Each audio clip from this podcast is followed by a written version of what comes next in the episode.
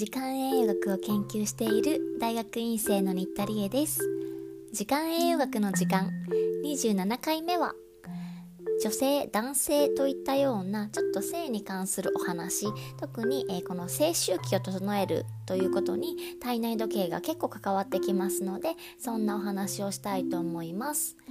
今日は主には女性ホルモンのお話をしたいなと思うんですけれども女性ホルモンは骨の形成にも関与してますのでどうしてもね女性ホルモンの分泌って減っちゃうと骨粗しょう症のリスクも上がるみたいなことが言われていたりしますしこれ女性だけの問題じゃなくて男性にも女性ホルモンが出ている、え逆で、えー、女性にも男性ホルモンが出ているっていうこともあったりしますので是非男性も女性も聞いていただけると嬉しいです。えー、さて、えー、この性ホルモンってね、えー、結構恋愛をすると出やすいみたいなことが言われていたりします。特にこの男性ホルモンのテストステロンは恋愛パートナーがいない人にはしっかりよく分泌されるっていうことがレポートで分かっていたりするようです。でこのテストステロン入りのクリームを肌に塗るっていう治療方法があったりするんですけども、えー、そうやって取り入れることによって妊娠の確率が高まるといったような研究は海外でもありますし日本でも実際に臨床で行われていたりします。早期に始まっちゃう卵巣不全の不妊治療をしている88人の人にこのテストステロン入りのクリームを塗ってみたところそのうちの23人が卵子を作れるようになったり、えー、19人中16人が受精したとか、えー、結構な、えー、いいスコアで、改善していった。いや良かったですね本当に。はい。そんな治療法にも使われているという男性ホルモンテストステロンがあったりします。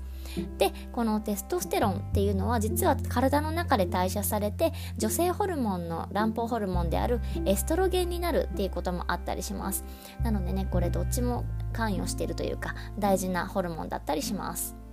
さて、えー、今まではサーカディアンリズムって言ってだいたい24時間のリズムについてよくお話をしてきたんですけども実はそれって24時間のリズム以外にも人間の体の中ってもうちょっと違うスパンの、えー、体内時計があったりします。例えば、えー、今回お話しするような青周期に関しては1ヶ月単位のリズムで起こったりしますよね。こういうのをサーカルナリズムと言ったりします。そしてこの性周期とか、えー、性ホルモンに関するリズムなんですけれども、えー、まず私たちの体内時計でこのサーカディアンリズム24時間の方も脳の視床下部っていうところから、えー、司令塔が出てそのマスタークロックが整えていくみたいなえー、メカニズムがあるっていうお話をしました、えー、場所は同じくこの視床下部の視交差上角というところで性ホルモンに関してもこの作ってねとか、えー、もうちょっと抑えとこうかみたいなそんな指令が行われています。うちょっと細かく言いますとこの視交差聴覚というところで性腺刺激ホルモン放出ホルモン長いですねこれ一つのホルモンの長いな名前なんですけれども性腺刺激ホルモンを分泌させるためのホルモンだよっていうのがあります。えーと、その子の神経ニューロンの活性も、えー、日内変動を制御してくれているのがこの視交差聴覚なんですよね。なのでこの、えー、性腺刺激ホルモン放出ホルモンを分泌していくためにもこの視交差上角が非常に関わっています。そして、えー、この、えー、放出ホルモンとあとは、えー、黄体形成ホルモンっていう女性ホルモンの中の一種ですね、えこの子の分泌も、えそういう風にしてサーカディアンリズム外実リズムももたらされています。そうこの女性ホルモンが、えー、この1ヶ月の中で月経をして排卵をしてみたいなそういったリズムを刻んでいるというリズムもありますしあとは24時間の中で結構毎日ずっと女性ホルモンって出てるんですけどもその分泌量が少ない時期通常運転の時とかなりたくさん分泌される時期みたいな時間帯があるんですね。そういった日内変動も起こっていたりするんですけれどもこの1ヶ月のリズムでまあ大体1ヶ月のうちのこの日に排卵されるよっていうものが分かってきてでエクサーカディアンリズムの方でじゃあその排卵をするのは何時ぐらいかというのが決まっているという形です。じゃあいつこの黄体形成ホルモンが出てくるの？まあいろいろ女性ホルモンがあるんですけども今回黄体形成ホルモンに着目しているのは、えー排卵が起こるのは、えこのホルモンが一番関与するからなんですね。なので黄体形成ホルモンの分泌はその日に起こる排卵がいつだったかっていう目印にすることができますまずマウスちゃんの実験なんですけどもマウスは夜行性ですよね。で、えー、マウスによっての夜つまり一番普通に活動している時間帯にこの黄体形成ホルモンの分泌が高まっていて排卵も同じく活動する時間帯に高まるっていう風なことが知られておりますさらにじゃあこの体の中で自然に分泌されるものだけじゃなくって例えば外から、えー、薬であるとかそういったものでこの黄体形成ホルモンを、えー、いつもは寝ている時間非活動期に、えー、投与してみたらどうなるのかって見てみたんですけれども、え実はこの外から、えいつもと違う時間に寝てる時間に投与されてもやっぱり排卵はいつもの活動期に起こるっていうことが分かっています。なのでこの卵巣自体も体内時計を持っているんですね。ホルモンの影響だけで決まっているわけじゃないということです。じゃあこれ人間だったらどうなるのかと言いますと、えー、実はこの人間にとっては女性の場合月経の日がありますよね。その時に関してはこの黄体形成ホルモンはコルチゾール聞いたことありますね。このコルチゾールは覚醒ホルモンです。なので朝とかにしっかり分泌されてよし頑張るぞっていう風な気持ちにさせてくれるようなホルモンなんですがこのコルチゾールの分泌リズムと非常にリンクしているそして光の明暗環境にも強く関係しているという風に言われています。つまり、えー、このコルチゾールがしっかり出ている時朝とかね、えー、そういった活動をする時にこの黄体形成ホルモンが出やすいというふうに言われています。つまり、えー、この妊娠しやすい時間帯っていうのは、え実は朝だというふうに言われており大体性欲というものは夜の22時ぐらいに高まるっていうのとあとは朝にも1回高まるっていうのが知られているんですけどもどちらかというと本当に子供が来てほしいな宿ってほしいなって思っている時には朝の方が着床しやすいというふうに言われております。じゃあこの、えー、うまく妊娠していきたいなと思う時に気をつけてほしいことは